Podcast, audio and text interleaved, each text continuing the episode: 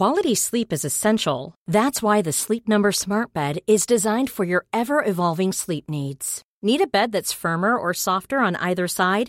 Helps you sleep at a comfortable temperature? Sleep Number Smart Beds let you individualize your comfort so you sleep better together. JD Power ranks Sleep Number number 1 in customer satisfaction with mattresses purchased in-store. And now save 40% on the Sleep Number limited edition Smart Bed for a limited time. For JD Power 2023 award information, visit jdpower.com/awards. Only at Sleep Number stores or sleepnumber.com. Mother's Day is around the corner. Find the perfect gift for the mom in your life with a stunning piece of jewelry from Blue Nile. From timeless pearls to dazzling gemstones, Blue Nile has something she'll adore. Need it fast? Most items can ship overnight. Plus, enjoy guaranteed free shipping and returns. Don't miss our special Mother's Day deals. Save big on the season's most beautiful trends. For a limited time, get up to 50% off by going to Bluenile.com. That's Bluenile.com.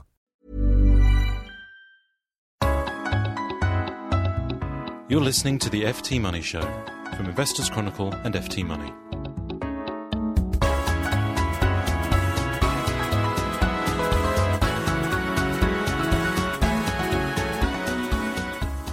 Hello and welcome to the FT Money Show. In today's programme, would you credit it? As yet more mortgage lenders withdraw their products and close their doors to new borrowers, we ask what it's doing to the housing market. Sell pork bellies, buy corn, do something else with soybeans. Is now really the right time for private investors to enter the commodities market? The Star of India. Can New Star's partnership with India's Tata Group deliver sparkling performance, with the Mumbai market down 30% in just three months? And we have some good news and bad news for last minute tax efficient investors. I'm Matthew Vincent from FT Money, and I'll be giving you the lowdown on all of these money matters in downloadable form with the help of my colleague from Investors Chronicle, John McLeod. Hello. So let's start with the money news. Now, here's a quiz question for you. What has fallen by 8% in a week and by 40% in a month? No, it's not the Indian stock market or the price of soybeans, more on both of those later in the programme. It's actually the number of mortgage products available to home buyers in the UK. At the beginning of March, there were 7,726 different mortgage products available to home buyers, according to the financial information provider moneyfacts.co.uk. Now there are fewer than 4,800. And it seems that this dearth of deals is further slowing activity in the housing market. According to this week's Bank of England data, the number of mortgages approved for house purchase in February was nearly 40% lower than at the same time last year. So, to assess the impact on house prices, we're joined by FT Money's property expert, Charlene Goff. Charlene, uh, you've been speaking this week to a number of estate agents to sort of take the temperature of the of the housing market and um, find out if there is a knock-on effect on prices. What have they been saying to you? Well, really, I think we are starting to see a knock on effect on prices, and the property prices that are being affected most severely are those that rely on mortgage finance, as that's becoming much harder to get. Um, the buyers of the sort of mainstream mass market properties um, are having to get cheaper deals if they want to buy. So estate agents are seeing really um, asking prices aren't being met in many occasions, and we're seeing discounts of 5, 10, even 15% on some properties now.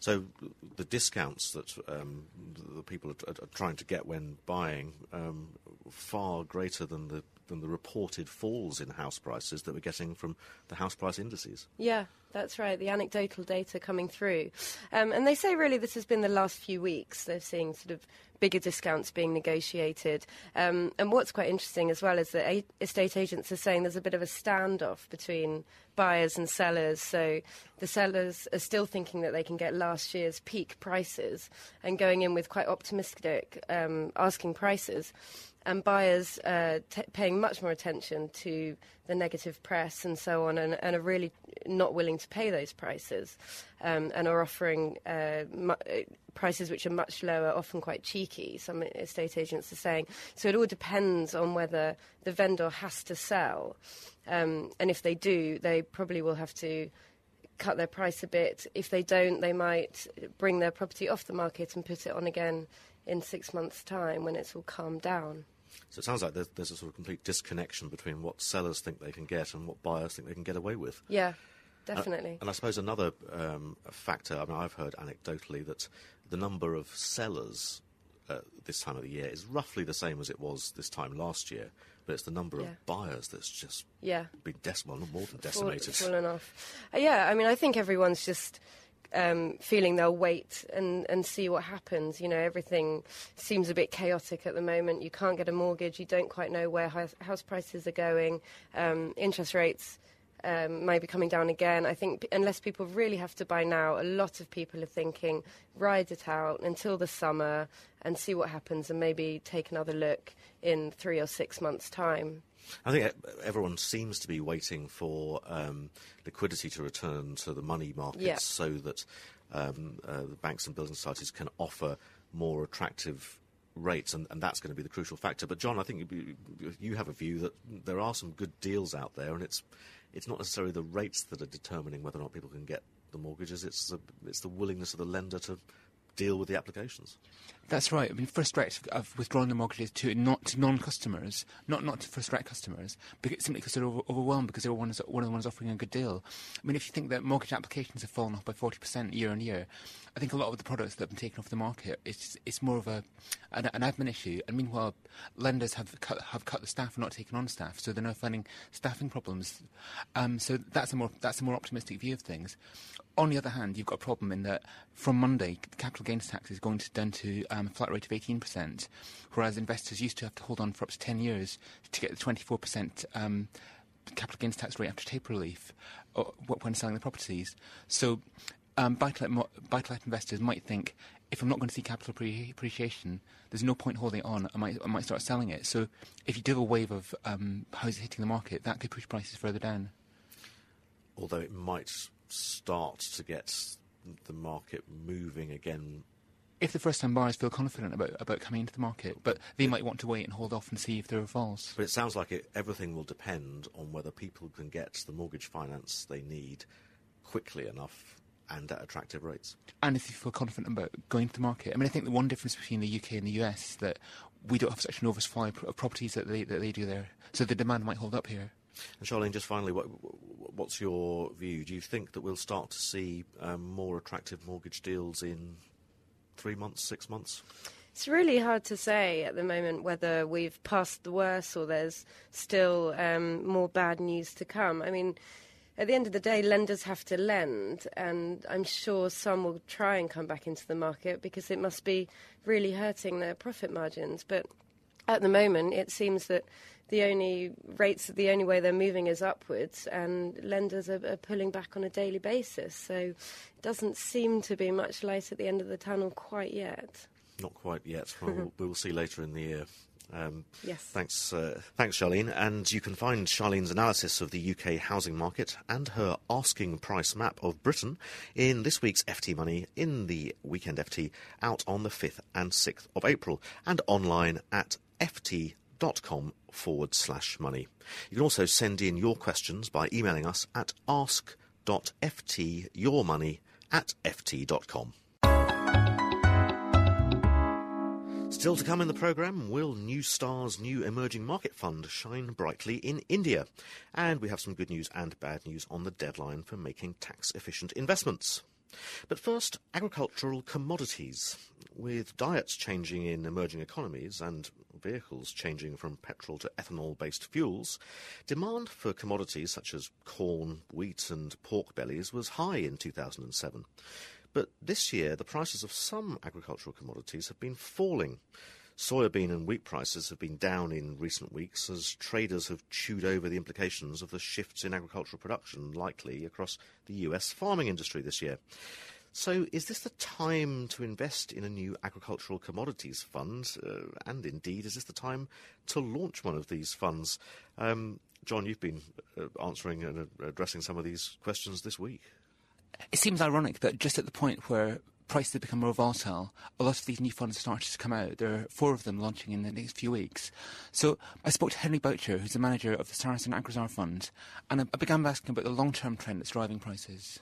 the combination of factors have been around for some time. In particular, uh, population growth is something that people have always worried about, right back from the great um, English economist Malthus, who argued that um, ultimately the population would be too big for the supply of food. And in the last 12 years alone, we've seen a further billion um, people added to the world population. And uh, the United Nations expects another billion in the next 12 years. So that's a big factor. But we also have increasing standards of living in the emerging world, which um, are adding significantly to levels of demand. So people are enjoying higher protein diets, for instance.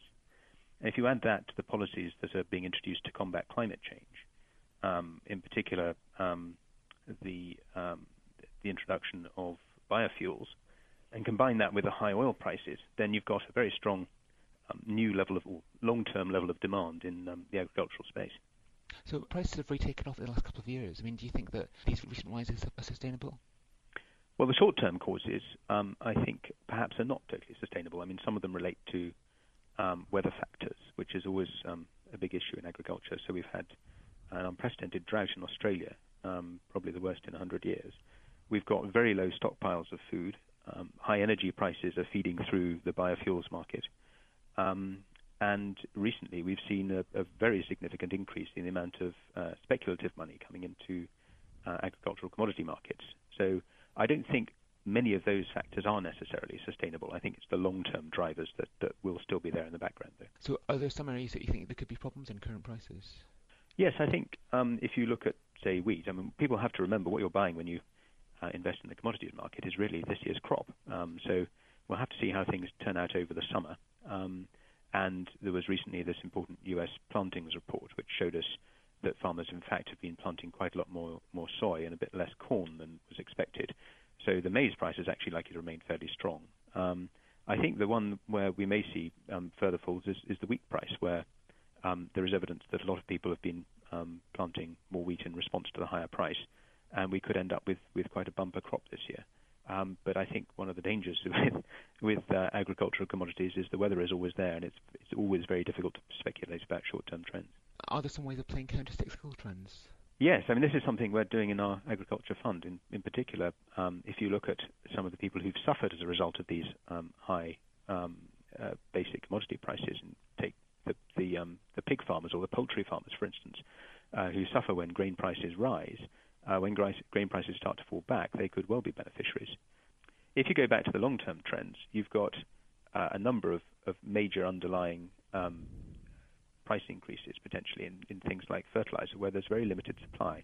So if you're trying to produce more food, um, you you can see tremendous asset plays in some of the, for instance, potash um, miners who um, basically control something which is becoming increasingly scarce. That was Henry Boucher uh, talking to John a little bit earlier. Um, John, Henry's fund is one of four um, that, you, have mentioned uh, that's going to be launching in the next few weeks and months. Do you think fund investment is the, the way to go uh, over the longer term to get over this sort of period of volatility? There are different ways to play it. If you invest in funds, most of them now are investing in the companies themselves. So that picks up Henry's point about the fact that it's, not, it's more about the company's prospects than those of individual commodities. Um, the best known fund in the sector is Schroder Agriculture, which has actually had to, had to close now to investors because it's raised over £5 billion. Um, and the managers feel they can't cope with the capacity. You can actually still access it, the, same strategy, through a more diversified Schroder Offshore Commodities Fund. Or you can invest in some of these other commodity fund, agricultural commodity funds, which invest indirectly in companies. But there are also alternative ways to take exposure to the commodity prices themselves. So, so uh, if you had a, a strong view on an individual commodity, and I think uh, Henry was saying that he was a little bit bearish on on wheat. So let's just say that I shared his view. I don't know anything about commodities, uh, but if I were, were, bearish on wheat, could I short wheat? And if so, how would I do it? Again, there are different ways to do that. You can, you can use more risky derivative plays, or you can use the, the probably most sensible way to do it is using exchange traded commodities, which are like exchange traded funds that are listed on a, on, on London Stock Exchange. Um, you can use those to go long on commodity prices, but you can also go short. So, so if the price falls, you, you profit on a one-for-one basis, and you can do that on both individual commodities and c- baskets of, of agricultural commodities. And rather than having to to short uh, an exchange traded commodity, I, I effectively uh, is it right that I, I buy you, you buy short, short ETC as they're known? and I can do that through my stockbroker. You can do it through a stockbroker, and you could do, for example, you could do pairs trades where you, you think one's going to rise. You could buy a leverage ETC, so you get two times the price rise, or you can buy short ETC where you get one times the price fall as, as profit. It's just like that film, Trading Places, isn't it? I'm almost tempted to go out and uh, uh, jump into the pit uh, right now. John, thank you very much indeed um, for that. And for more on agricultural commodities funds, look out for John's feature in Investors Chronicle, which is on sale from the 11th of April. Coming up, we have good news and bad news on tax efficient individual savings accounts. Before that, though, a new fund investing in India. Fund manager New Star has announced that it's formed a partnership with the Tata Group, one of India's largest business conglomerates, to launch an Indian equity fund in the second quarter of 2008. It's the latest emerging market fund from the UK group following the launch of its Heart of Africa fund in November 2007. And the prospects look good, with the Indian economy posting strong growth in excess of 8% in each of the last three years. But with the Indian stock market down 30% in just three months, what are the prospects for investors in the future? Well, to find out, Ellen Kelleher of FT Money spoke to New Star chairman John Duffield and Farokh Kavarana, chairman of Tata Asset Management Limited. John, would you explain why you decided to launch a fund, a New Star fund in India? Yes, uh, the fundamental reason is that we believe that India is one of the most attractive countries in the world to invest in, uh, growing, as you know, at 8% per annum, which is, by European standards, of course, huge, huge rate of growth. And we believe that the, this is a fund for retail investors, and we believe that the retail investors in the United Kingdom really ought to be participating in that extraordinary rate of growth. And Farokh, why did you agree to this deal? Well, we are an asset management company, and we all are always looking to increase our assets under management. Uh, and we felt that the UK retail investor had had not yet been well served by anybody else, and uh, we decided that, uh, or rather, both New Star and we thought we'd be an excellent combination to tap the Indian, uh, the, um, the retail market in the United Kingdom for investment in India. And Farokh, there has been a correction in the Indian market recently, and the shares have come off quite significantly. Uh, how do you think now is the time to invest, or is there uh, is there value to be found in the short term? I think there's some value to be found um, in the medium term, and certainly great value to be found in the long term. I can't predict how markets will react. I mean, I think this reaction may go further. It may uh, it may bottom out here. Uh, so it's rather difficult to predict, uh, make short-term predictions. What companies would you encourage private investors to look at well, I think the whole Indian market has been, um, uh, what should I call it, uh, uh, has suffered a correction. Um, and I think there's value to be found in most sectors at this point in time.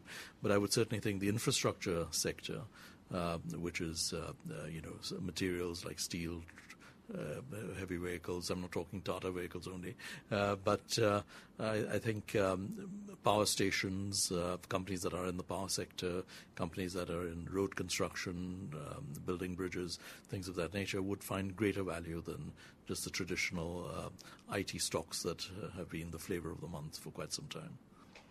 And John, New Star has uh, suffered in recent months as well with uh, the outflows that you've seen. Uh, why did you decide to go into the Indian market now? Well, the, sh- the short term timing is a bit arbitrary because to launch a fund like this takes time. Because it's not something you can say the Indian market's corrected, so we'll launch a fund next week. That's just not realistic. It takes nine to 12 months because, first of all, we have to um, get to know our joint venture partners, Tata, and then, of course, there's all a long, long regulatory process, which takes a long time. Uh, this is a Luxembourg fund, so it's got to be approved in Luxembourg and here, so it's four or five months just for the regulation alone. From the point of view of the fund, it's fortuitous, of course, that we've had this correction, because uh, clearly we'd rather start the fund after a 25% fall than with hindsight at, at the peak. And uh, how closely will New Star be involved in sort of overseeing the fund's performance? Well, we have total, total confidence in Tata Asset Management, of course, otherwise we wouldn't be doing this. And they have very great knowledge of the Indian market, obviously, and we have almost no knowledge of the Indian market, so that's why it's such a valuable idea for us that we can uh, use their expertise as asset managers in India, and uh, from their point of view, of course, we have our retailing expertise in London. So that is the nature of the it's Tata's asset management skills combined with our marketing skills here in London. That was Ellen Kelleher from FT Money talking to John Duffield from New Star and Farokh Kavarana of Tata Asset Management. And finally today, good news, bad news on last minute ISA investments. The bad news is that the tax year ends on the 5th of April, and if you haven't taken out an ISA for 2007 2008, you'll lose the chance to invest up to £7,000 tax efficiently. But the good news is that if you're listening to this on Friday the 4th or Saturday the 5th of April, there's still time to invest. John, um, uh, you've been uh, finding out that certain ISA providers are keeping their doors open until I think midnight on Saturday the fifth. Right, right up to the line. I mean, some some providers have shut early, some even a week before the deadline. But um, certainly up till Friday, you can get uh, apply with a lot of people. A lot of people still accept postal applications Saturday, and if you want to apply on the phone or the internet, you can buy funds with Fidelity's Fund Supermarket Network. That's until midnight, or IFA Bestinvest open again until until midnight. Um, Alliance Trust is open till midnight. That's for self-select ISAs with shares and funds. Hargreaves Lansdown until 11.45. Barclays till 6 p.m. And TD Waterhouse until noon. You can go in by delivered by hand in London until until noon with TD Waterhouse. So you can literally take your envelope down to TD Waterhouse by Saturday, midday by, on Saturday, Saturday, or sit in front of your uh, computer at 11.59 pondering which fund to invest, and then hit return, and you'll still get your your ISA allowance. And you don't even have to invest in. You, you can hold cash or use phased investment schemes if you're worried about investing straight, putting your money into the market straight away. Which is a good point, given you know, volatility in in markets uh, at present. What about um, investors in um, self-invested personal pensions or SIPPs? Um, if they want to take you know advantage of uh, making a contribution in this particular tax year, can they also leave it that late? Again, you can still apply until, until Saturday. It could be particularly advantageous to do it if you're a basic rate taxpayer, because you get 22% relief at the moment. From April to 6th, it'll go down to 20%. So um, it could be time to top up on contributions. Hargreaves Lansdown, they're, they're open until 11.45, and Barclays will accept postal contributions uh, until Saturday, on Saturday. And that is the sort of the very last time you can get 22% basic rate tax relief on those contributions, isn't it?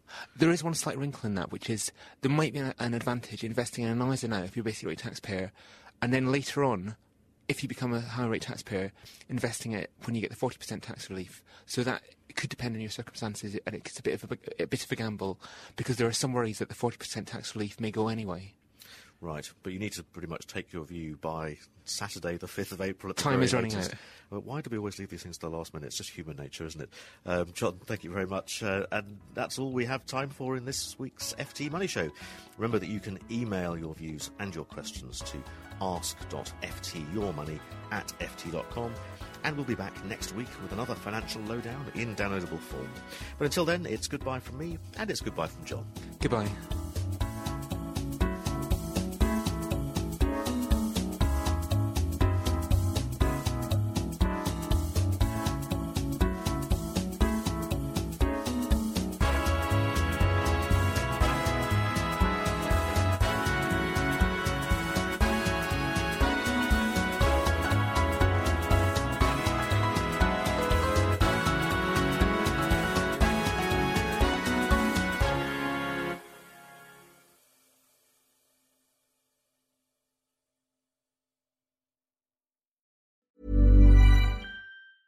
A lot can happen in the next three years. Like a chatbot may be your new best friend. But what won't change? Needing health insurance. United Healthcare Tri Term Medical Plans are available for these changing times. Underwritten by Golden Rule Insurance Company, they offer budget friendly, flexible coverage for people who are in between jobs or missed open enrollment. The plans last nearly three years in some states, with access to a nationwide network of doctors and hospitals. So, for whatever tomorrow brings, United Healthcare Tri Term Medical Plans may be for you. Learn more at uh1.com. Even on a budget, quality is non negotiable. That's why Quince is the place to score high end essentials at 50 to 80% less than similar brands. Get your hands on buttery soft cashmere sweaters from just 60 bucks, Italian leather jackets, and so much more. And the best part about Quince, they exclusively partner with factories committed to safe, ethical, and responsible manufacturing. Elevate your style without the elevated price tag with Quince. Go to quince.com slash upgrade for free shipping and 365 day returns.